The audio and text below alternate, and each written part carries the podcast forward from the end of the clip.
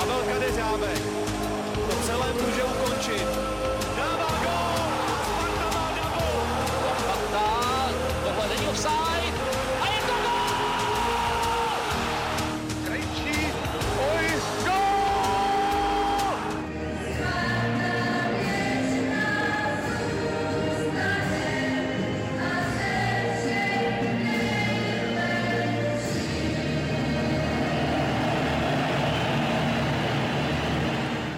Ahoj Spartani, vítejte u 27. fotbalového podcastu Spartanských novin. Dnes jsme se sešli ve složení Honza Šťastný, Ahoj. Martin Tomáš, Ahoj. po druhé u nás vítám Jiřího Hoška Ahoj. a dnes poprvé i Davida Čermáka, redaktora MF Dnes. Ahoj. Zdraví také Vláďa Dobrovolný. Eh, Pojďme začít u eh, pohárového utkání Sparta Baník, který jsme vyhráli 5-0. Martine, jak jsi si zápas užil z pohledu fanouška? Já jsem na ten zápas šel vlastně s poměrně očekáváním, že jsem nevěděl vůbec, jako, co přijde, protože to bylo po těch zápasech, kdy Sparta nehrála dobře, kdy jsme ty zápasy ztráceli, už tam byl takový ten fanouškovský zmar. Najednou vlastně po tomhle přijde pět gólů baníků a člověk už vlastně to tak dlouho nezažil, že skoro nevěděl, jak se radovat, nevěděl se, jak se chovat. Potom jsme tady s Vláďou vlastně šli ze zápasu na jedno rychlé pivo. Uh, probírali jsme to, měli jsme psát právě report na naše noviny na Instagram a člověk, jak je zvyklý nadávat, tak se snažil vlastně nezapomenout na všechny ty superlativy a na věci, co je potřeba chválit, takže jako zápas jsme si užili. No. Eh, Jak si, Davide, zápas prožíval ty z pohledu nestranného fanouška? Byla to opravdu tak jednoznačná věc a eh, jak hodnotit třeba výkon Ostravy, abychom dokázali říct, nakolik Sparta byla opravdu dobrá a nakolik třeba tomu pomohl soupeř? Tak jednoznačná věc to byla určitě, to, to už vidíme podle skóre a, a jinak eh, tady to je vždycky takový složitý, jako odhadovat, nakolik byla Sparta tak dobrá a nakolik byl Baník tak špatný. Ale samozřejmě vzhledem k tomu, jak se Baník jako prezentoval na jaře do té doby, tak eh, mě potom hodně překvapilo, jak eh, vystupoval na letní, nebo jak se hráči chovali na letní, protože tohle bych od Baníku určitě nečekal a když jsem ten zápas začínal sledovat, tak by mě v životě nenapadlo, že skončí 5-0. Což znamená, že Sparta teda musela opravdu předvíst výkon, který byl o hodně lepší než eh, všechny výkony za posledních x měsíců. Mě tam napadá snad jedině ten, eh, ten zápas, eh, jak vyhrála 5-2, tuším na podzim, po- předposlední podzimní zápas. Potom od té doby vlastně se jí nepovedla příprava, ještě předtím poslední podzimní utkání remizovala 0-0. Eh, v- Na jaře všechny ty další zápasy byly do té doby dost velká tragédie, takže Uh, musím říct, že to pro mě byl tak jako obou straně takový šok. Jednak ten výkon baníku a pak především výkon Sparty. Když byste si Jirko zkusil zavěštit, tak eh, myslíte, že to bude, eh, řekněme, takový ojedinělý zápas, jako nejen spartanští fanoušci často vzpomínají na eh, výhru nad Plzní 4-0, která už je vlastně hmm. rok stará a teďka máme vlastně zápas, který se trošku nabízí, že by mohlo být něco podobného, tak myslíte si, že to zase bude ojedinělá věc, nebo vám třeba nějaký instinkt našeptává, že by nemusela? Tak eh, jsem ve spartianském podcastu, tak řeknu, že si myslím, že to nebyla ojedinělá záležitost, ne, ale eh, opravdu si to myslím. Myslím si, že ta eh, léčba panem Kotalem eh, je, je prostě znát a samozřejmě v jakémkoliv zápase nemůžete izolovaně hodnotit jenom výkon jednoho týmu. Myslím si, že Baník eh, prostě velmi záhy se ukázal, že má prostě na, na čele napsáno, přijeli jsme si pro Bůra a taky, taky s, Bůrem, s Bůrem odjedeme. Byla to taková jako podivná směsice jako odevzdanosti a, a, a velkých chyb na druhou stranu a eh, vím, že se po zápase to docela dost řešilo a připadá mi to jako největší nejsilnější postřeh a nejsilnější dojem z toho zápasu a největší rozdíl mezi érou pana Jílka a teď tím, co za těch pár dnů stačil podle mě se svými svěřenci probrat pan Kotal, že Sparta začala v mnohem větším počtu nabíhat do 16. Já když si vzpomenu třeba ještě na zápas v Olomouci, kde, kde Sparta měla některé velmi dobré pasáže,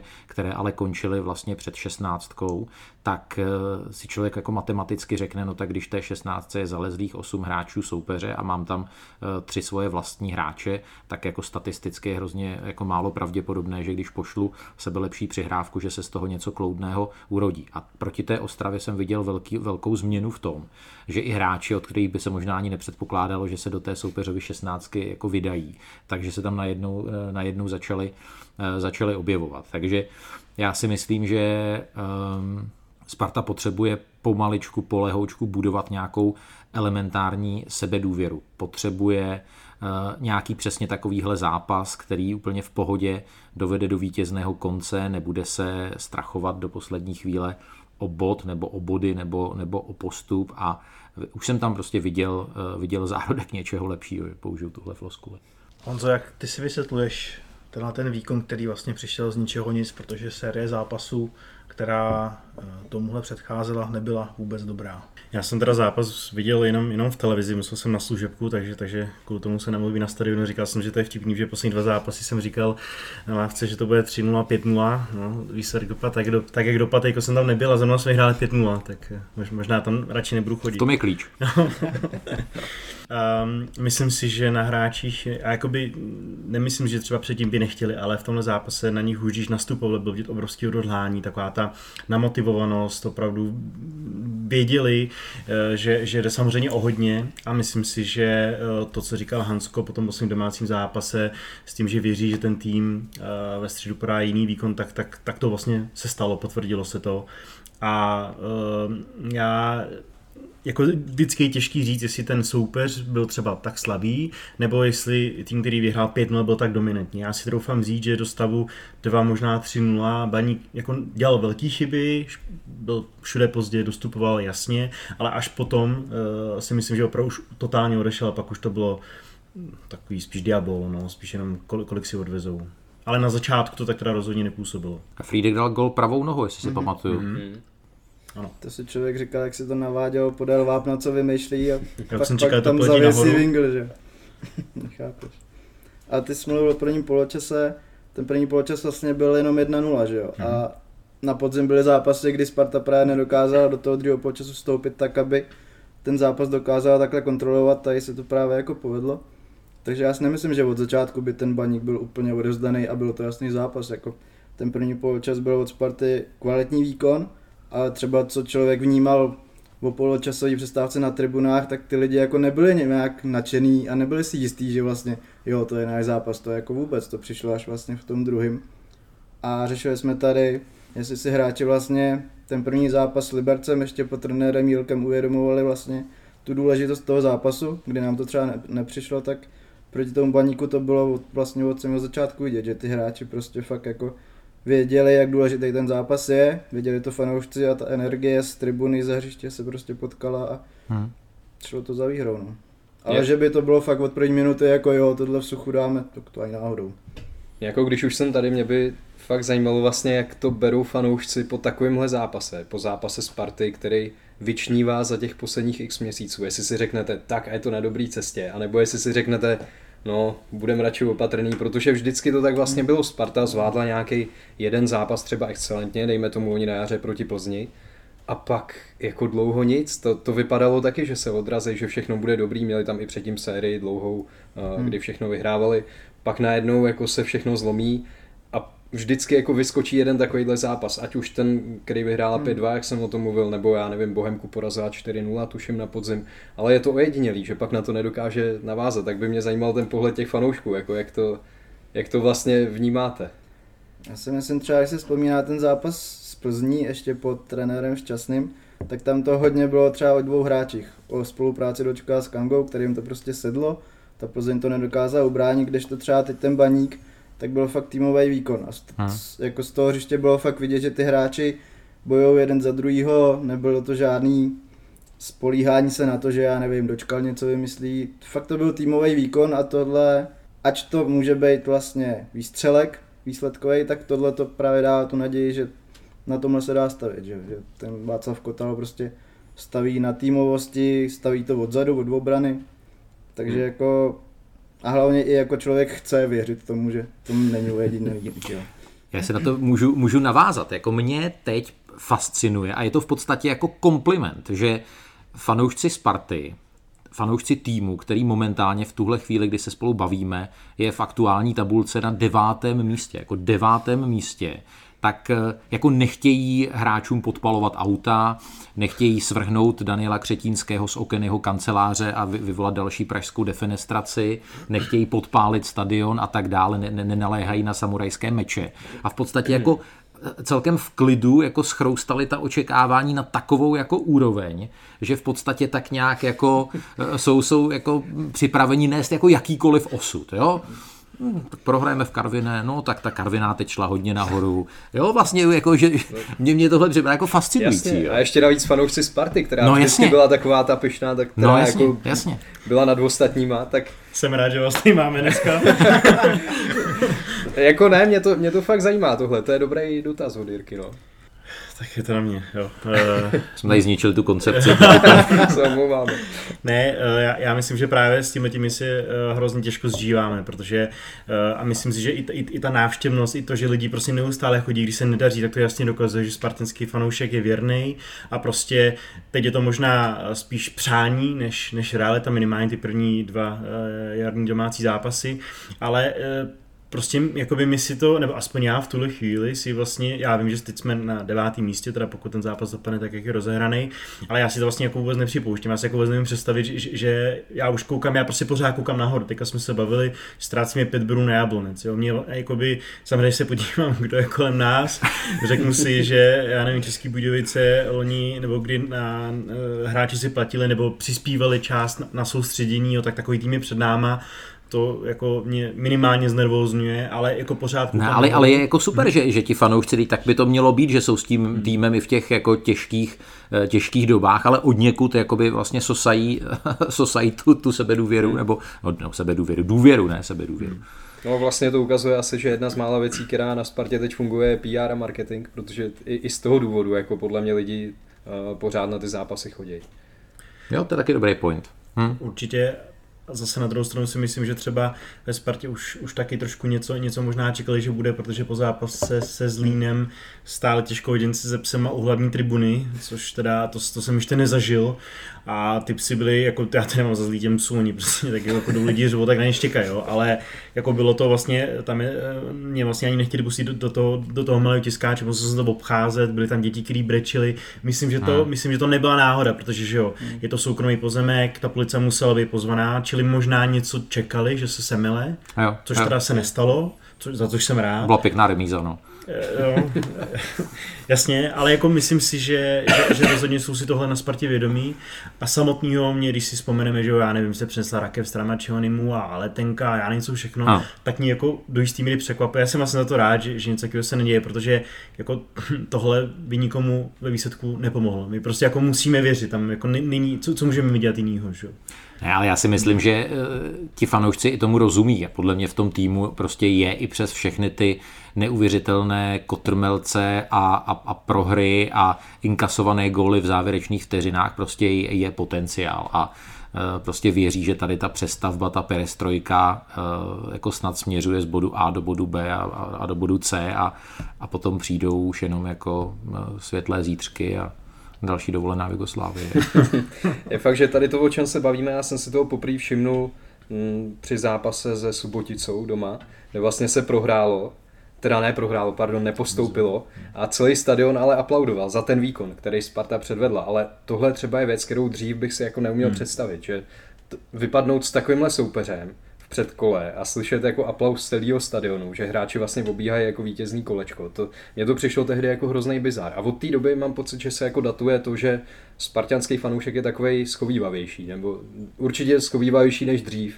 Hmm. Já si myslím, že tam ale ještě hraje roli jedna věc, a to jsou ty měny trenérů, protože my se tady vždycky bavíme v situaci, kdy kdyby teď to trénoval Václav Jílek, tak ten bordel na stadionu prostě nastane. Nastal už potom Liberci. Potom Liberci se první zápas jarní sezóny řvalo Jílek ven, což třeba já jsem osobně nečekal. Aha. Ale tím, že zase začal Václav Kotal, začal od nuly, tak všichni si říkáme, tak teď samozřejmě musí dostat čas, ne, prostě nepůjde to hned tak, jak jsme hráli s Baníkem.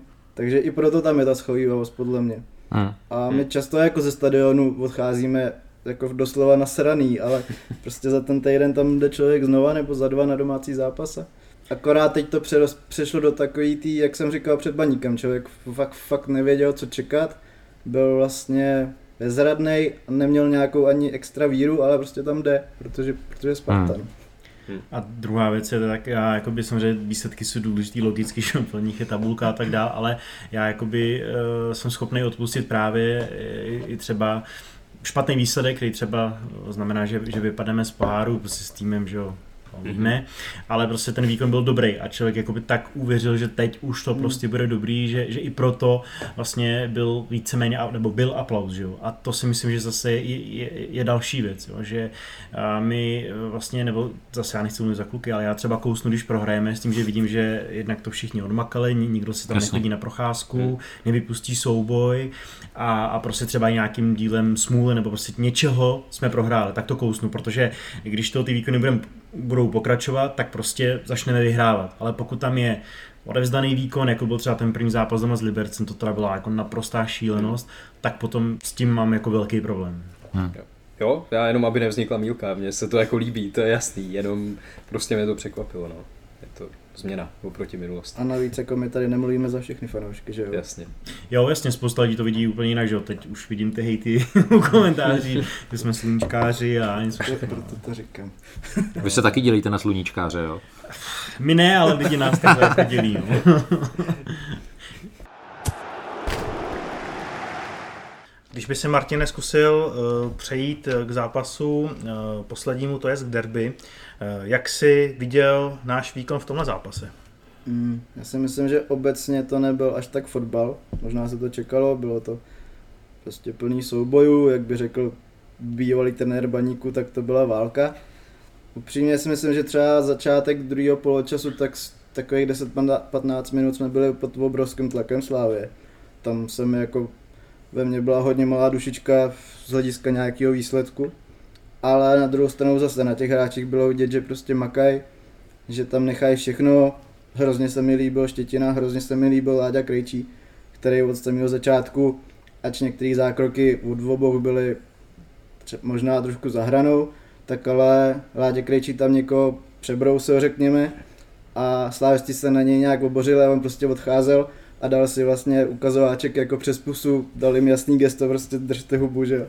Takže tohle tam prostě dřív nebylo, ty hráči do toho jdou nechat tam všechno, umřít na to hřiště a jak říkal Honza, to je pro ně daleko víc než to, jestli 1-0 prohrajeme výsledku. Samozřejmě ne prostě vždycky. Nevím, no, jako na šance to bylo vyrovnaný, takže asi spravedlivá remíza. Akorát prostě to zhořkne tím, kdy ta Slávy vyrovnala. Kdyby vyrovnala, nebo kdyby to bylo třeba od 60. minuty 1-1, tak člověk tu remízu veme úplně v pohodě. Tím, že hmm. Už se člověk těšil, jak já nevím, po kolika letech si užije výhru derby, tak tohle to je zase jako rána do vazu. No. Jak vypadal Jirko zápas z pohledu nestraného diváka? Já nevím, jestli jsem na ten zápas přišel s nějakými jako velkými očekáváními, možná mě namlsalo to podzimní putování Slávy, ale já jsem byl jako celkově samozřejmě eh, do, do značné míry v prvním poločase zklamaný celkově z té úrovně fotbalu, eh, z té technické kvality, kterou hráči předvedli. Eh, jasně, bylo tam nasazení, agresivita a tak dále, ale čekal bych prostě po té, po té herní stránce od obou týmů mnohem lepší výkon. Pokud se po mně chce, abych, abych se soustředil na Spartu, tak Sparta mi jsem přemýšlel, jaké přídavné jméno použiju, mě prostě připadala kompaktní. Mně připadala kompaktní v té, po té stránce, co popsal, popsal vlastně Martin. A mm, připadala mi kompaktní v tom, že měla nějaký, jakoby, jak říkají angličani, jako game plan. Jo. Jako, mm, určitě se nechtěla pouštět do nějakých uh, bojů se sláví jako fotbal, fotbal nahoru, dolů. Eh, byl takový fotbal trošku jakoby se zataženou ruční brzdou, ale hm, měla určitě velké, velké šance na vítězství. A já musím říct, že když v tom zápase se Zlínem, eh, byť hrála v deseti, vstřelila vedoucí gól v 87. minutě na 2-1, tak prostě ten duch byl takový, jo, to je vítězná branka, prostě teď ty míče budou létat do letenských sadů, ale prostě není možné, aby Sparta inkasovala a stalo se to. A já i v tom derby, eh, ten gol padl kolik, 8-9 minut před koncem a já jsem nějak jako si říkal, to je prostě vítězná branka. Jako já byl jsem jako vnitřně přesvědčený, že Slávia už, už jako nevyrovná a, a zase jakoby nad Spartou se vznášelo nějaké jako e, šílené prokletí, tak, e, tak dokázala e, zase inkasovat a a bylo vidět, jak hráči byli jako strašně namotivovaní, jak to hrozně prožívali, jak, jak se svalili na trávník po té inkasované brance, jak je to prostě fyzicky, fyzicky hrozně bolelo, takže Myslím si, že spartianští fanoušci si opravdu z toho zápasu můžou odnést hodně kladů, ale Myslím si, že pořád to má vlastně strašně velké rezervy, co se týče takových jako elementárních eh, herních a, a nebo i vlastně technických dovedností. Já už jsem to jako říkal i tady, myslím, v tom minulém podcastu. Já mám prostě hrozně velký problém s tím, že strašně moc hráčů vidíte, jak, má, jak jim prostě ten míč v vozovkách nafackuje. Oni ho nedokážou jako rutině eh, stlumit, dát, eh, dát na zem, kolik přihrávek šlo vzduchem. Vy jste říkali, kolik Tetech měl 15 hlavičkových soubojů. V podstatě ti útoční hráči nedostali eh, příliš kloudných balónů po zemi. Já bych čekal, že i vlastně v takovémhle zápase, kdy se hodně hraje eh, jakoby takticky, tak, takže prostě té, té, té herní kvality, prostě takovýhle ambiciozní, nadupaný tým prostě předvede mnohem víc. David, jak se viděl zápas ty? Já jsem ho viděl od televize, protože přiznám se, že po dlouhé době jsem na derby nebyl kvůli tomu, že jsem celý týden byl s nějakou chřipkou doma. Uh, nebojte, v Itálii jsem nebyl předtím, takže, takže v pohodě, ale uh, no, té televize ten pohled je vždycky takový trochu jiný. Ale co se týče prvního poločasu, tak se shodneme určitě, to, to bylo hrozný, na to se moc koukat nedalo ani z jedné strany. Druhý poločas naopak mi přišel hrozně zajímavý, tam se mi to hodně líbilo ten zápas. A celkově mi přišlo, že Sparta byla tak nabuzená, jako jsem jí neviděl možná rok. Jako fakt přišlo mi tam, že, že to bylo extrémně znát na těch hráčích, že hrozně chtějí tu Slávy porazit, že hrozně to chtějí zlomit. A tohle jsem vlastně za celou dobu, co trénoval Spartu Václav Fílek, tak jsem to ani jednou neviděl. Teď jsem to poprvé viděl, takže tohle mi přišlo jako největší plus, který Sparta si z toho může vzít, z toho zápasu. A Vlastně mě hrozně překvapilo, když jsem pak koukal na statistiky, o kolik Slávě v těch statistikách byla lepší, protože čistě jako opticky to tak nevypadalo. Přesně. Ale Slávě hmm, hmm. jako měla, stejný pocit. bylo to asi 16-4 na střely, hmm. 9-0 na rohy. A vlastně ta herní převaha mi ale vůbec jako tady to neodrážela. Tam to vypadalo jako vyrovnaný zápas. Mně prostě ta remíza třeba výsledkově úplně sedí k tomu utkání. Ještě, ještě bych zdůraznil jednu věc, co jsem zapomněl říct, že prostě na hráčích Sparty úplně na všech od počátku bylo jasně znát, že mají napsáno na tričku prostě heslo dne neudělat chybu. Pravidlo číslo jedna. Pravidlo číslo dvě fakt neudělat chybu. A pravidlo číslo tři ne, ale jako opravdu neudělat chybu. To znamená, eh, já jsem akorát na to derby šel eh, po eh, turnaji kategorie U12, kdy jsem jako sledoval svého syna. A musím říct, že jako i na téhle úrovni, když prostě nastane situace, že je autové vhazování, eh, hráč dostane míč, dostane se do nějakého jakoby lehkého presu a on ho jako přihraje do nějakého souboje 50 na 50 nebo ho prostě bezcílně nakopne, tak ho ten trenér prostě sprdne. A já jsem takových situací včera ze strany Sparty jako viděl docela dost. Teda, no. a, a tohle mi prostě připadá, že, že že, že prostě se člověk nesmí zaštítit. Jo, a to je derby, to je prostě jako, proto platí zvláštní jako pravidla, že včera si myslím, že ti hráči se opravdu říkali, jako hmm. fakt nesmím jako poslední nebo předposlední jít do kličky a ztratit balon. Prostě budu hrát na jistotu, a, a prostě tomu podřídili naprosto všechno. A je třeba říct, že všichni bez výjimky tohle fakt jako dodrželi. Hmm. To mě taky trošku fascinuje, že vlastně Václav Fílek na tohle apeloval hrozně dlouhou dobu. Říkal, radši to narvěte na tribunu, prostě než abyste dělali zbytečně kličku, než riskovat. Nejdřív je potřeba nabrat sebevědomí tady právě tím, že člověk tu situaci vyřeší jednoduše. A ti hráči to stejně nedělali pořád. Teď přišel Václav Kotel a najednou vidím v tomhle obrovský posun. Tak eh, to by mě hodně zajímalo, jestli je to jako čistě tím způsobem, jak na ně trenér apeluje, hmm. nebo jestli těm hráčům něco najednou setnulo v hlavách, ale nedovedu si to vysvětlit. Já si myslím, že hodně, eh, byť, byť třeba ten jeho výkon po té fotbalové stránce měl k ideálu daleko, tak prostě strašně funguje ta léčba tím dočkalem, že, že panu Kotelovi strašně, strašně prospívá to, že se, eh, že se dočkal uzdravil a myslím si, že ta jeho fyzická přítomnost na tréninku, to je prostě přesně to šéfovství, co Spartě v, v posledních týdnech a měsících eh, jako strašně chybělo. Eh, souhlasím. A ještě jednou poznámka úplně poslední k tomu zápasu s Baníkem, tam my jsme se bavili o té odhodlanosti a o tom. A mně se tam líbila jedna situace, když nevím kdo, někdo, někdo z Baníkovců se tam obořil na jednoho hráče Sparty a okamžitě kolem něj byl roj 3-4 hráčů. Jo, relativně blbost, ale to je přesně to, to, co my jsme se tady o tom bavili, že prostě není možný, aby nás kdokoliv, prostě aby tam řval na našeho hráče nálepný, to prostě, to prostě ne, tam musí na ní naběhnout x lidí a to se přesně stalo a tohle to si myslím, že pro mě byl takový jako dobrý signál, že ta kabina opravdu stojí za sebou a že to není jenom fráze.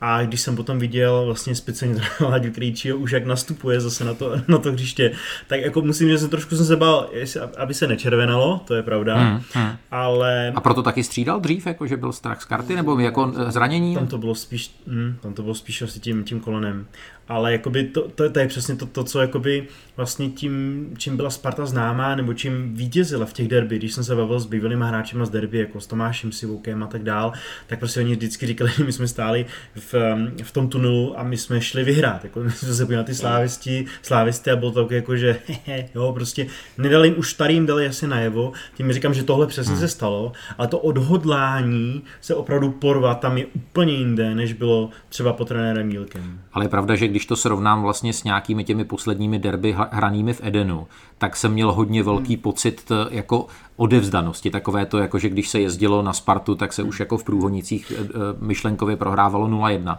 Tak Sparta myslím, že v těch posledních zápasech v Edenu jako by trošku jako útrpně čekala na to, kdy dostane první a případně jako další, další gól. A včera, včera to byla velká, v tomhle byl velký posun. Jak si Honzo spokojený nebo nespokojený s remízou? Uh, takhle, kdyby mi někdo před týdnem řekl, že vypráskáme baník 5-0 a povezeme od Edenu, tak bych mu asi nevěřil, že ty výkony prostě byly, byly, byly hrozný, jako to si musíme přiznat. Uh, takže z tohohle pohledu určitě spokojenost a derby, uh, jak říkal Martin, vlastně ten pocit vyhrát derby na Slávy už jako už je to dlouho, takže, takže ta, ta, ta myšlenka, že, že by se to mohlo povést a třeba ještě v zápase, kdy jsme byli v Ofus, nebo byli jsme prostě horším týmem, tak, tak by to bylo taková jako třešnička na dortu vlastně.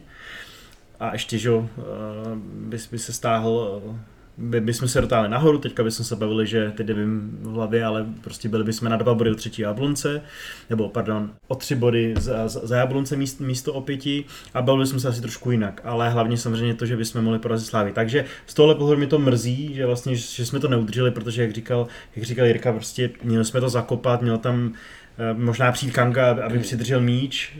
Um, nevím, jestli úplně Kozák byla ta správná varianta, byť chápu, že tam měl jít asi, aby pomohl uh, vyhrávat lavičkový souboje. Na druhou stranu, tady nám chybí třeba nějaký rychlostní typ, myslím, že ideální možnost do nějaký breakové situace, kdy zase vezmete soupeři nějakou část, ně, nějakou část času že jo, do, eh, do postupního útoku, takže tohle je škoda, ale jako říkám, před týdnem bych, bych to bral, teď to asi beru taky, ta remíza, jako asi, asi by to nebylo úplně fair, ale ta myšlenka to té výhry v derby byla, byla blízko, takže z tohle podle mě to mrzí, ale rozhodně, když, když zápas skončil, tak jako ne, ne, nebyl jsem nějak jako, že bych něco rozbíjel.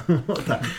Jsem si vzpomněl na jednu situaci, to bylo za stavu 1-0 pro Spartu, kdy tam e, Sáček, myslím, vyvážel míč do, do takového nebezpečného velmi protiútoku a nějaký slávista ho takovým cynickým hmm. faulem zastavil za, za cenu žluté karty. A já jsem potom měl jakoby pocit, jako, že jestli ten faulovaný sáček jako nemohl ještě je, hmm. ještě jakoby běžet, jestli opravdu jakoby musel se zřítit, protože tam to bylo, to bylo přečíslení jako, jako hrom, tam se ten gól vyloženě jakoby na tu slavistickou půlku vezl, nevím, jestli si na to pamatuješ, Davide. Jo, jo, jo, vidím to stejně jak ty, taky si myslím, že to mohlo asi ustát. Vypadalo, aspoň v televizi to tak hmm. vypadalo, jako hmm. Hmm. ani nevím, viděl jsem to dvakrát, myslím na opakovačce potom, ale taky je fakt, že tenhle moment mě jako v tu chvíli zarazil. Hmm. Co Martine, tvoje pocity takhle den poté? Hm tak den poté, jak už to Honza říkal, já jsem to trošku zmiňoval, člověk tu remízu bere, protože se ohlídne na to, co těmhle zápasům předcházelo a tu remízu samotnou prostě berem, i vzhledem k tomu, že jsme fakt jako nebyli lepší, ale je tam prostě ten, ta vzpomínka momentu vyrovnání, kdy přišlo, jak přišlo, že bylo úplně zbytečný. Uh, Adam Hložek je fantastický hráč a nemá cenu mu vlastně nebo ne vyčítat, ale člověk mu vlastně hodně odpustí, ale už ten faul před tou standardkou byl zbytečný a když už k němu došlo, tak ta Slávě prostě nesmí mít možnost takhle rychle rozhrát, protože Sparta nebyla podle mě připravená na tu standardku. Tam za cenu žluté karty prostě si musí někdo stoupnout, udělal by to třeba Marek Matějovský dřív a nesmí nechat ten tým rozehrát, tak tomu gólu by asi nedošlo. Takže z tohohle hlediska to člověka prostě mrzí, ale čistě výsledek, tak říkáme, jako kdyby nám někdo nabídnul před na remízu v Denu, tak asi berem, že jo. Tam jenom na Brno Hoška, on už myslím, že žlutou měl, takže on, to... Eh, on, by, on, by šel, on by šel. Jo, mám pocit, že měl. No. On má, možná dokonce první, ale měl žlutou za takový úplně hmm. jako nic zákrok, ale hmm. prostě dostal jí takže on jako úplně nemohl do takového risku jít, ale rozumím, že měl... Hmm, ale neměl primárně faulovat. No, jasně. jasně, ten faul byl hmm. úplně zbytečný. No a jak říkat, eh, si naše obrana plně nebyla sformovaná, plně neměl rozebraný hráče a pak ta branka je to těžké. Já nevím, jestli Hansko ten souboj prohrál z Musu, ale já nevím, jestli to hmm. byl jeho hráč, protože on jakoby k němu couvá a to je vždycky, to je, to je, to je strašně těžký souboj. Člověk couvá, už, už je vlastně ve výskoku, neví, kdo je za ním, neví, jak je vysoko. Jako rozhodně bych to ne, ne, neříkal, to byla Hansko a chyba.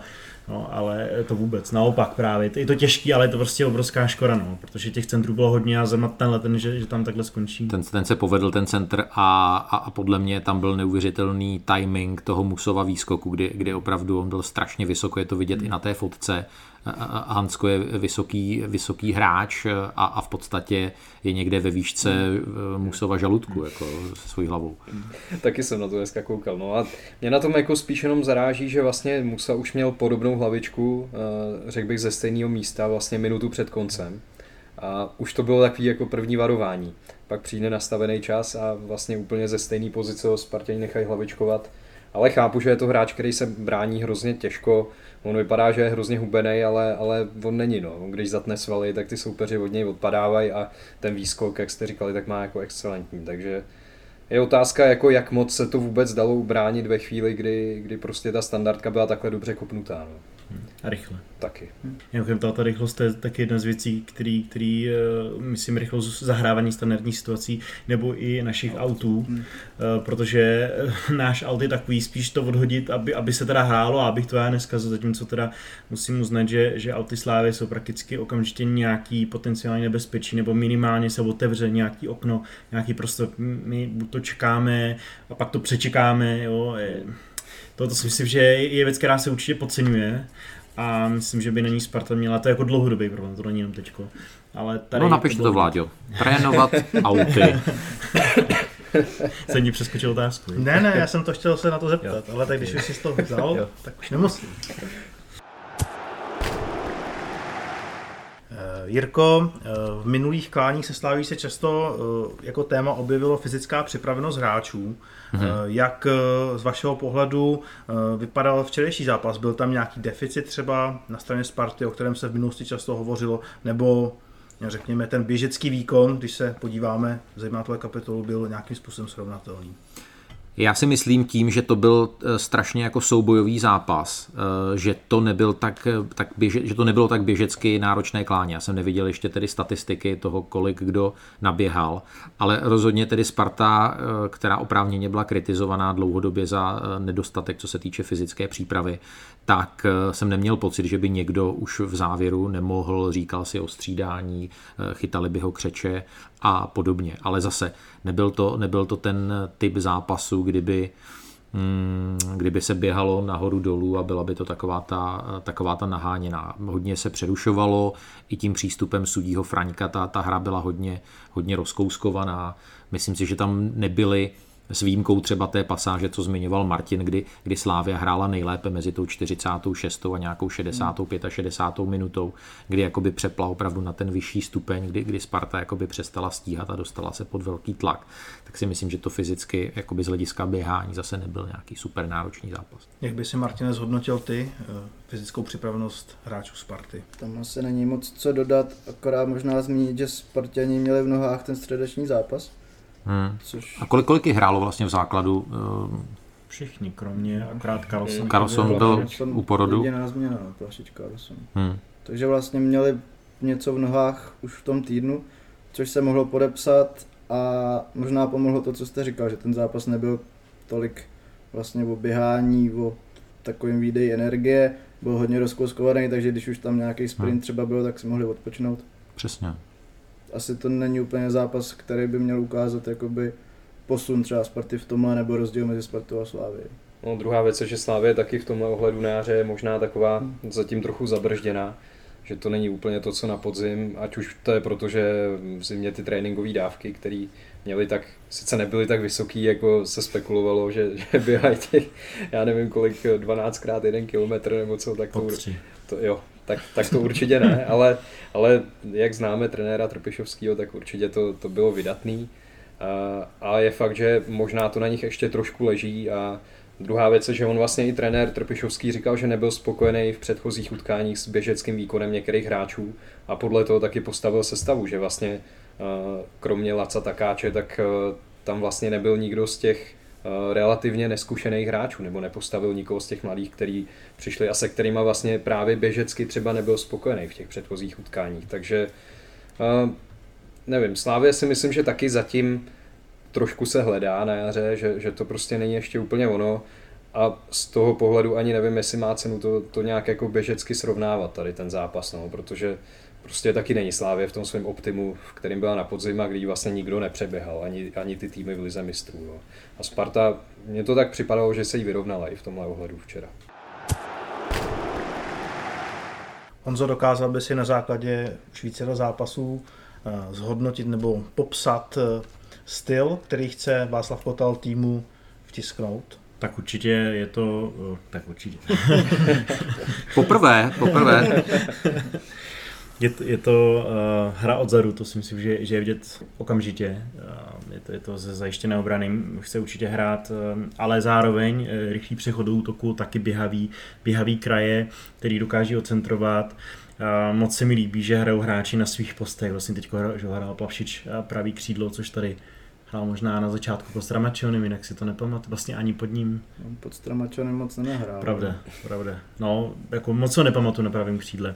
Takže, takže to, je, to je určitě dobře, to si myslím, že je takový jako základ pro mě vlastně eh, jako zpětně, když si to vezmu, tak vlastně vůbec nechápu, že se, jako proč jsme měli furt tu potřebu někoho předělávat a zkoušet jinde.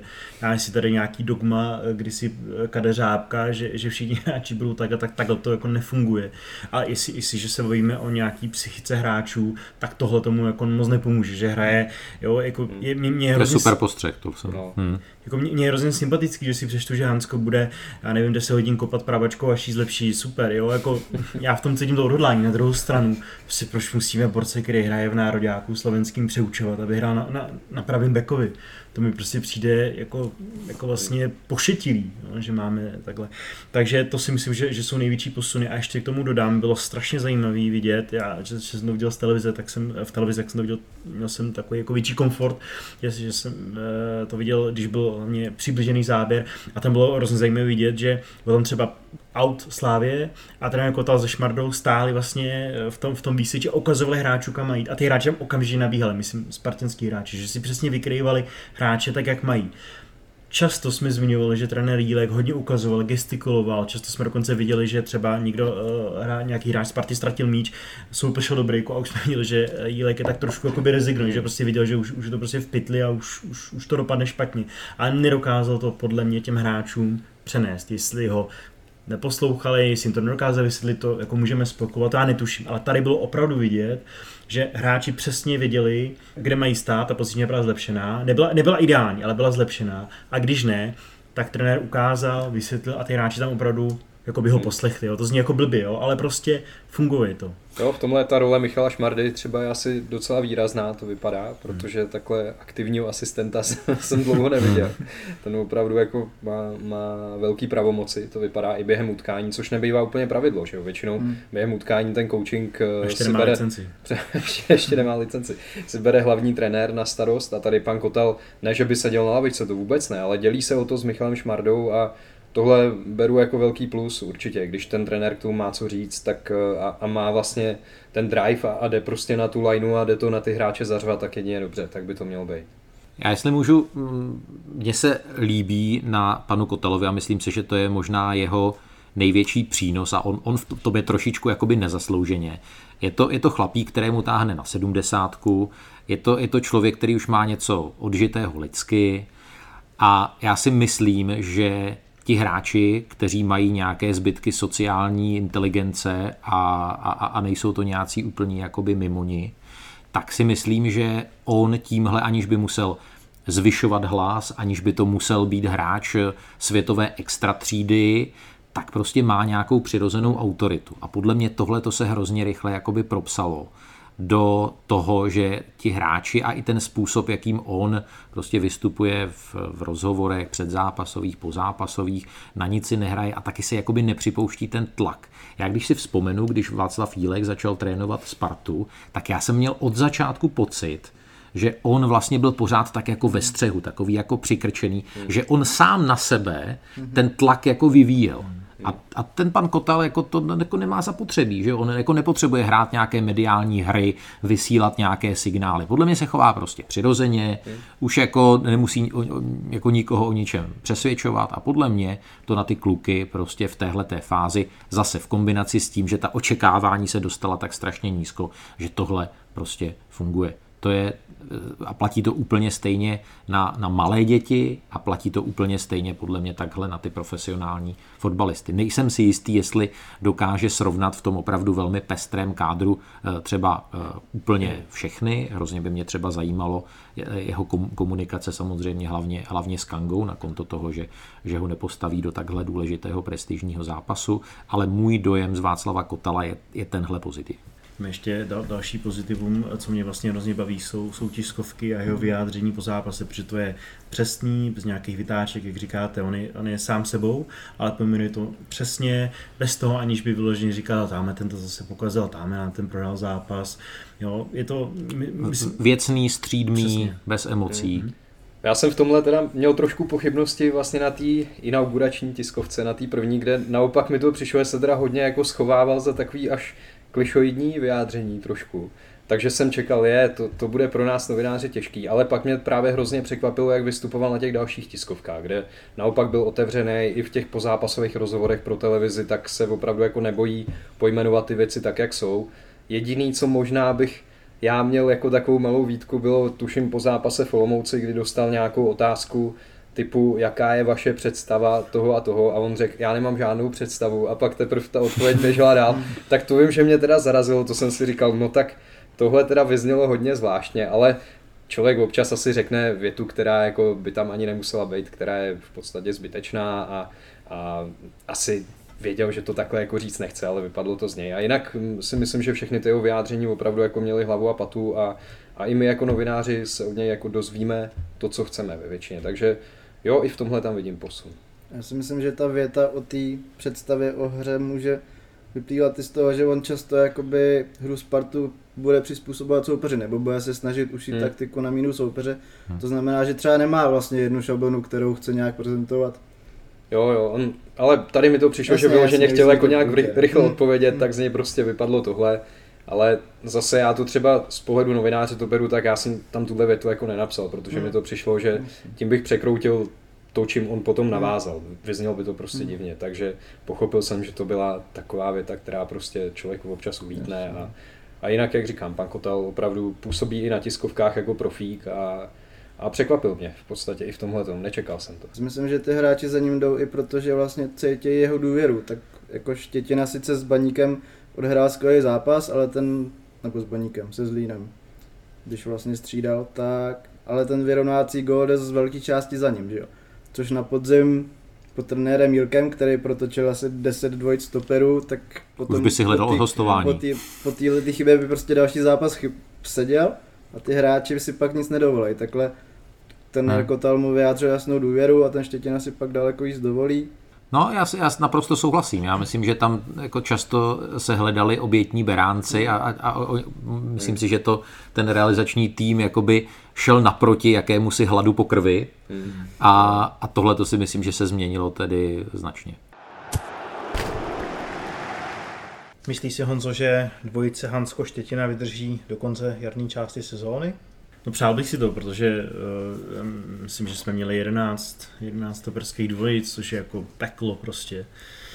A to, to tam ještě nepočítám Láďu Krejčího, který tam v nějakém zápase střídal, a, nebo no, stahoval se tam, takže beru fakt jenom základní jedenáctky. Jo, což... Řekl bych, že za půl sezóny to může být světový rekord. Kodně. No přemýšlel jsem na tom, bohužel nevím, jestli nějaká taková statistika někde je. Asi jako nechci hledat úplně, ale jako je, je to rozmožný, takže já bych si to hrozně přál. Abych řekl pravdu, Štětinu jsem dost odepsal, protože mi přijde, že některý hráči prostě jak se říká, na, na to nemají hlavu a u něj to bylo vidět, protože nemyslím, že to je špatný fotbalista, stejně jako si nemyslím, že Radakovič je špatný fotbalista.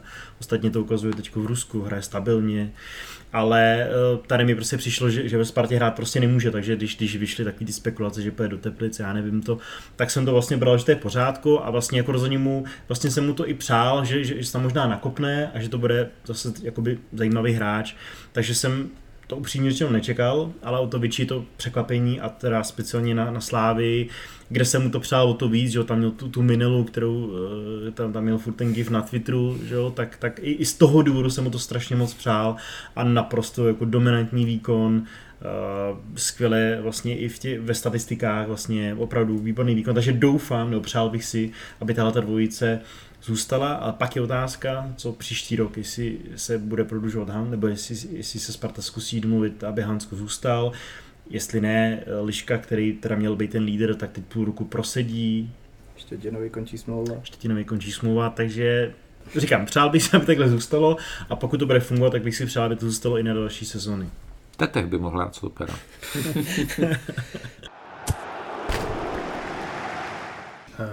Davide, nakolik vidíte jako problém to, co zmínil teďka eh, Honza? Eh, to znamená, že Hanskovi končí hostování ke konci sezóny, kde je vysoká obce, Šetinovi teoreticky končí smlouva, ale tam asi nebude problém ji prodloužit a smlouva končí Martinu Frýdkovi, pokud platí veřejně dostupné informace, nebo nevím, jestli třeba nemáš nějaké, nějaké lepší. To znamená, třem hráčům z obrané čtyřky končí smlouvy a nikdo nebo my takhle jako fanoušci zvenku nevíme, eh, jestli zůstanou nebo ne a to znamená, že vlastně to, co se teďka bude budovat během příštích měsíců, by teoreticky se mohlo rozbít za chvilku zase.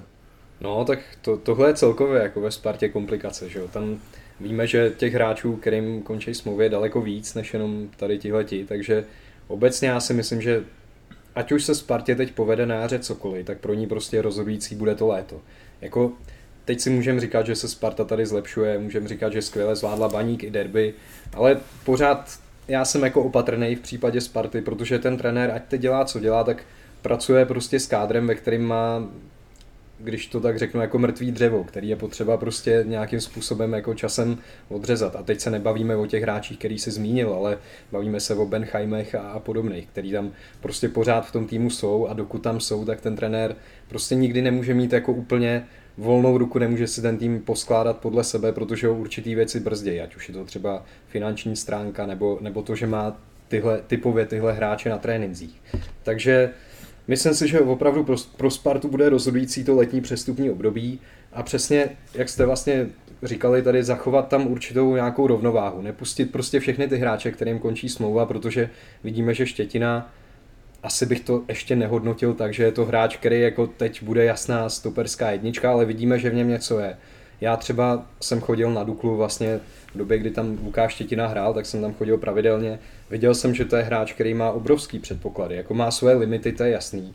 Ale myslím si pořád, že to je hráč, který na Spartu má, ale je potřeba, aby trenér mu bezmezně věřil, aby prostě to nebylo tak, že udělá jednu chybu a ví, že bude půl roku sedět. To prostě to je přesně ten hráč, na kterýho tohle hrozně doléhá. Takže pokud mu teď budou věřit, pokud ho tam celý jaro nechají, tak uvidějí, jestli opravdu je to hráč, který eh, ve Spartě dlouhodobě může být tím stabilním stoperem. Takže dobře, ať ho tam klidně nechají a potom v létě, ať se rozhodnou, jestli mu tu smlouvu prodlouží nebo ne. Martin Friedek, tam se přiznám, jak se ptali, jestli mám informace, nemám. Takže tady opravdu nevím, jak je to s jeho smlouvou. Na druhou stranu u něj mě moc nenapadá důvod, eh, proč by měl končit. On asi ve Spartě chce být dál, přijde mi, že to je hráč, který má ke klubu vztah a vzhledem k tomu, že hraje pravidelně, tak asi si ho i Sparta bude chtít nechat. Takže tam to bude asi o tom dohodnout se na, na částce, za kterou podepíše smlouvu. No a co se týče Davida Hanska, tak pokud vím, tak tam je hodně vysoká obce eh, v té dohodě o hostování, takže tam nejsem úplně přesvědčený o tom, že Sparta eh, tu opci bude vůbec schopná zaplatit, protože ty peníze, které Fiorentina za Davida Hanska tam má předjednaný, tak jsou hodně vysoký. Takže vidíme, že vlastně v té obraně, pokud budeme předpokládat, že Hansko skončí, tak stejně nějaký změny budou. No. Takže teď je otázka, jak se k tomu Sparta postaví. Má tam Davida Lišku, se kterým Václav Jílek počítal jako ze stoperem číslo jedna a má tam Filipa Panáka, se kterým už jednu dobu nepočítal nikdo a teď to vypadá, že to je hráč, který se uzdravil a může do toho ještě promluvit. Takže jako je to, je, je to hrozně složitý téma a nezávidím vlastně ani teď jakýmukoliv trenérovi, který ve Spartě je, že musí pracovat s tím vědomím, že vlastně se mu to v létě zase mm. všechno jako bude překopávat, že, že prostě bude muset do toho týmu sáhnout, ať se děje, co se děje. Jirko, když vezmete současnou situaci Sparty a podíváme se třeba i na tabulku, kterou teď už jsme tady zmiňovali, mm. tak co vlastně je cílem pro Spartu v této sezóně? Jestli to má být sezóna, kde vlastně my stabilizujeme nějakým způsobem kádr a dáme primární důraz, řekněme, na tu koncepci a kontinuitu, nebo v tuto chvíli je Sparta v situaci, kdy musí primárně hodit body, nebo jak s tím vlastně jakoby teďka dál jakoby postupovat. Co je ten, co je, co je z vašeho externího pohledu ta nejzásadnější věc, na kterou se Sparta musí soustředit? No tak eh, s tím, s tím kádrem, jaký má, no tak by měla sakra nahonit eh, tolik bodů, aby, aby skončila minimálně třetí. Já si myslím, že ten odstup eh, není nikterak propastný a pokud teď dá dohromady eh, šňůru několika kvalitních výsledků, tak, eh, tak by to třetí místo mohla vyválčit. My si samozřejmě, když si nakreslíme nějaký širší obrázek a navážu na to, co říkal David, tak eh, se Sparta pořád nachází v té fázi přestavby. Pořád jsou tam mrtvé duše, lidi, kteří požírají značnou část toho mzdového rozpočtu. Sparta prostě nemá pořád ještě úplně uvolněné ruce, aby se mohla chovat jako úplně klasický klub na tom přestupním trhu, protože prostě má tyhle, tuhle, tuhle kouli, kouli na noze. Ale je evidentní, že prostě musí mít nějaké sebevědomé ambice a to je evidentní, že by měla opravdu, jako neměla by rezignovat na to, tak eh, před, před začátkem té jarní části se říkalo, že to je atak samozřejmě na druhé místo, no tak teď, teď to s tím druhým místem opravdu už tak nějak jako úplně slavně nevypadá, ale Uh, myslím si, že to třetí místo prostě je, je reálné a mělo by to být eh, jasným, jasným sportovním cílem. Martine, jak vnímáš budoucnost, když se tady bavíme o hráčích, kteří mají nejistou Gelora Kangu, myslíš si, že má vůbec danou situaci eh, nějakou větší šanci protlačit se zpátky do sestavy, protože ta středová trojka, Krejčí, Sáček, Dočkal, vypadá, že by od trenéra měla asi dostat důvěru i v příštích zápasech, podle toho, jak asi čteme ty signály. Já si myslím, že hodně půjde i o to, jak bude oboustranný zájem nebo nezájem o prodloužení té smlouvy což asi všichni předpokládáme, že spíš nebude. A i z toho důvodu si myslím, že už ten Kanga vlastně, když bude využívaný, tak bude využívaný jako střídající hráč, že už nepůjde o toho teď zabudovávat do, do základní sestavy, když vlastně tušíš, že v létě se s ním rozloučíš. Nedává to vlastně ani smysl, když máš zdravýho dočkala, který sice výkonově teď může být vlastně horší hráč, na druhou stranu na tom hřišti pro spoluhráče je strašně důležitý, možná i pro trenéra, protože může přenést nějaký pokyny, nebo často se o něm říkalo, že sám tu hru vlastně dobře vidí. Takže pokud bude v sestavě jenom jeden, což vypadá, že bude, tak, tak to bude dočkal, který se snad i bude zlepšovat a s Guelorem Kangou to prostě bude postupný, postupný loučení. No. Vidíš to stejně, Honzo?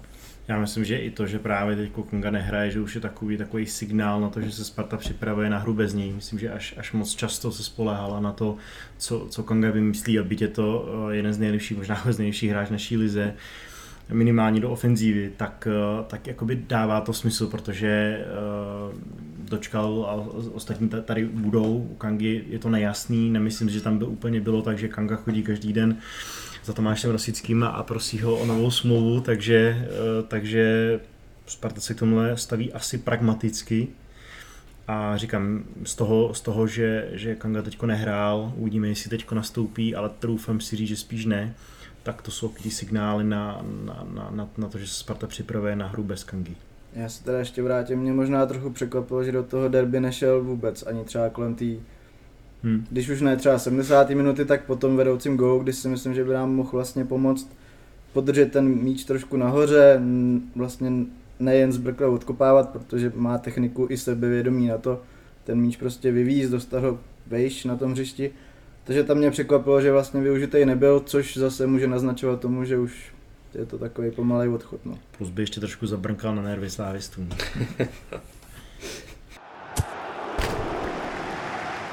Davide, co očekáváš od příštího asi těžkého zápasu, který eh, Spartu čeká za cirka týden, teďka v době natáčení, to znamená domácí zápas z Plzní. Eh, Kdo je favorit v tomhle zápase? No tak favorit asi musí být Plzeň. Už z pohledu toho, kolik eh, bodů vlastně pozbírala na jaře a jak se prezentuje pod trenérem Gulou, byť ten poslední zápas byl trošku něco jiného než ty předchozí. Ale myslím si, že eh, Sparta určitě není bez šance. Vzhledem k tomu, jak zvládala, zvládla ty poslední dva zápasy, tak to sebevědomí muselo vylítnout nahoru. Bez ohledu na to, že dostala gol ve třetí minutě nastaveného času, tak si myslím, že určitě jako čekám vlastně od ní to samé, co v tom utkání ze Sláví, že do něj půjde, jak kdyby to bylo derby. Že do toho ty hráči půjdou s obrovským nasazením, obrovsky nahecovaný a že jsou schopní minimálně tu Plzeň potrápit tak, jako potrápili tu Slávy. Takže nemyslím si, že to bude jednoznačná záležitost. Já, kdybych se měl vsadit, tak pořád teda favorizuju Plzeň. Ale fakt věřím tomu, že Sparta je schopná předvíst zajímavý výkon. A sázení, to by mě hrozně zajímalo, jestli se vás můžu zeptat. Jestli je pro vás jakoby fanouškovství Sparty kompatibilní s tím eh, vsadit si někdy proti Spartě. Když byste byli opravdu přesvědčení, že Sparta prohraje, eh, vsadili jste si už někdy proti Spartě? Ano? To je taková kompenzace, ne? Kdy, když si dávno prostě- a právě jsem si to říkal, že buď to vyhraje Sparta, nebo vyhraju já peníze. Ale teda já musím říct, že za, za mě tohle to jako nefunguje. Já jakoby vždycky, i když to jsou moje peníze a když vyhraje Sparta, tak mi to jako nepřinese reálně, finančně, tak jsem stejně nakonec fandil proti svýmu tiketu. Jasně. Ty si vsadíš, ale stejně fandíš Spartě. Hmm. A když ta Sparta prohraje, tak... Tak aspoň vyhraješ peníze. No, No, ale mě ne. to v tu chvíli opravdu... No ne, jako neřešíš to. No, ale, jasně. ale, doká- remíza, tak ale dokážeš si tak vsadit. No. Já se, já se v tomhle právě jako neschodnu se svým redakčním kolegou ze seznamu Luďkem Mádlem, ten říkal, že by jako v životě nevsadil proti Arsenalu a já nemám absolutně problém jako vsadit proti Tottenhamu. No, má, máme tady člověka u stolu, který... jistý peníze, že jo? Teď, jsou, teď, teď, to jsou, teď to jsou úplně, úplně jistý peníze. Jako jestli máte zbytečné peníze, Lipsko Tottenham, ostrá jednička. No, má, má- máme tady člověka, který seděl teď v derby na Spartu, že jo, u stolu, takže, takže Tak nech tam kurz, já nevím, pět a půl, který. to neříkej, Bylo pět a musíš půl. říct, že jsi věřil. Pět a půl bylo na Spartu. Hmm. To, to. No já si můžu k té, k té Plzni. Eh, Já si myslím, že návrat Bořka dočkala přinesl comeback hráče, který v podstatě může měnit to tempo hry. A já jsem měl pocit, že vlastně když je Kanga na hřišti, tak je to buď jako hr, anebo nic. A ten, a ten dočkal mám pocit, jako že má, když bych ho přirovnal jako k nějaké automatické pračce, tak má prostě víc těch, víc těch programů, které tam člověk jakoby může navolit. A on je podle mě člověk, když si vzpomenu na to jeho eh, předchozí angažmá ve Spartě, tak on eh, dokáže eh, jako ty, ty čudlíky s ohledem na průběh toho zápasu jako líp tam, líp tam namačkat, pokud se to řekl dost, dost rozumitelně. A taky si myslím, a jako úplně bych podepsal to, co říkal David, že, že Sparta do těch velkých zápasů vždycky jako to je stejně jako v tenisovém zápase, když, když hraje eh, Djokovic s Federerem a, a Federer s Nadalem, tak oni vždycky jako ty první 4, 5, 6 gemů, jakých zahřívací. Vždycky ty velké týmy musí jako dorůst do toho zápasu. Jo?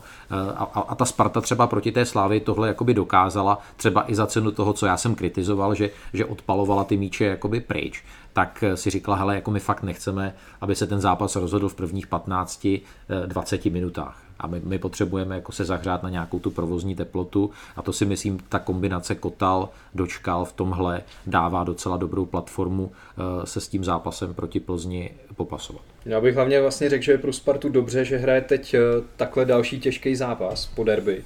Protože většinou to bylo tak, že pak právě po nějakém těžkém zápase, který zvládla, tak přišel zápas proti třeba papírově slabšímu týmu, který nezvládla. Hmm. A tady nehrozí, že by něco podcenila, nehrozí žádný uspokojení, protože jde o Plzeň, která na jaře je stoprocentní, všechno vyhrála, takže Sparta do toho půjde znova nažhavená a myslím, že jí tohle může jedině pomoct. My se Honzo z Plzní utkáme ještě cirka za měsíc a půl a to v Mall Cupu. Co říkáš na os? My jsme vlastně, že jo, už dlouho jsme nehráli Mokap doma, teď máme dvakrát za sebou, tak eh, to je až neskutečný. Konečně jsme nacvičili ten los. Eh, No měl byste nejít hlavně. Jo, pravda, pravda. pravda. No teď, teď půjdu na Plzeň, tak... eh, Tak se uvidí. Stačí jednou, no. Um, takže to je, je to super, konečně vlastně ta eh, jedna z výhod permanentek se ukáže, že konečně aspoň eh, je tam víc zápasů než, než jenom, než jenom eh, naše liga, takže, takže super a myslím, že to je, že to je hrozně důležitý, protože protože uh, tak logicky uh, do, doma je tým vždycky silnější, speciálně v touto chvíli si myslím, že i po tom výkonu uh, proti Baníku, kde zase ne, nevím, jestli bychom takhle hráli, kdyby se hrálo v Ostravě, takže si myslím, že to je, že to je velká výhoda a jsem za to rád. A vlastně jsem rád, že, že máme už Plzeň teďko, protože uh, ve finále nás čeká papírově slabší soupeř na pravděpodobně neutrální půdě. No, A vede tudy cesta do Evropy. A vede tudy cesta do Evropy. Sice teda do předkola, ale, ale, ale, ale No, tak vede. pořád víc než toho devátého místa. No tak můžou ještě hrát tu... No vlastně tak tam moc se to jde, no, no tak tak to to, jde taky. to je hrozný. Tak to. Za nějaký konstelace tam je jistý přímý postup do Jo, skupiny. no, tam musí, kdo tam je, Wolves, myslím, že Hmm. Manchester United, kdyby vyhrál domácí pohár a ještě se kvalifikoval, Hmm. Hmm. eh, tak, tak můžeme jít přímo, jako to bylo Hmm. loni o předloni, ale Ty jsi říkal, že v finále bude na neutrálním hřišti, nebude, ne? Bude na... myšleno z našeho, po... jo, já jsem to řekl blbě, jasně, myšleno jako, že nebudeme hrát doma, jo, Hmm. Do, možná, No. možná bude. Právě, že... Kde, kde, kde to druhá velice, Liberec? Olomouc Liberec. No, tak eh, Což při současné tabulce. můžeme nějak nějaký, jo. to je hlavní poselství dnešního podcastu. Dostat se tak nízko v tabulce. Teď jsem to pochopil, co jde. Strategie.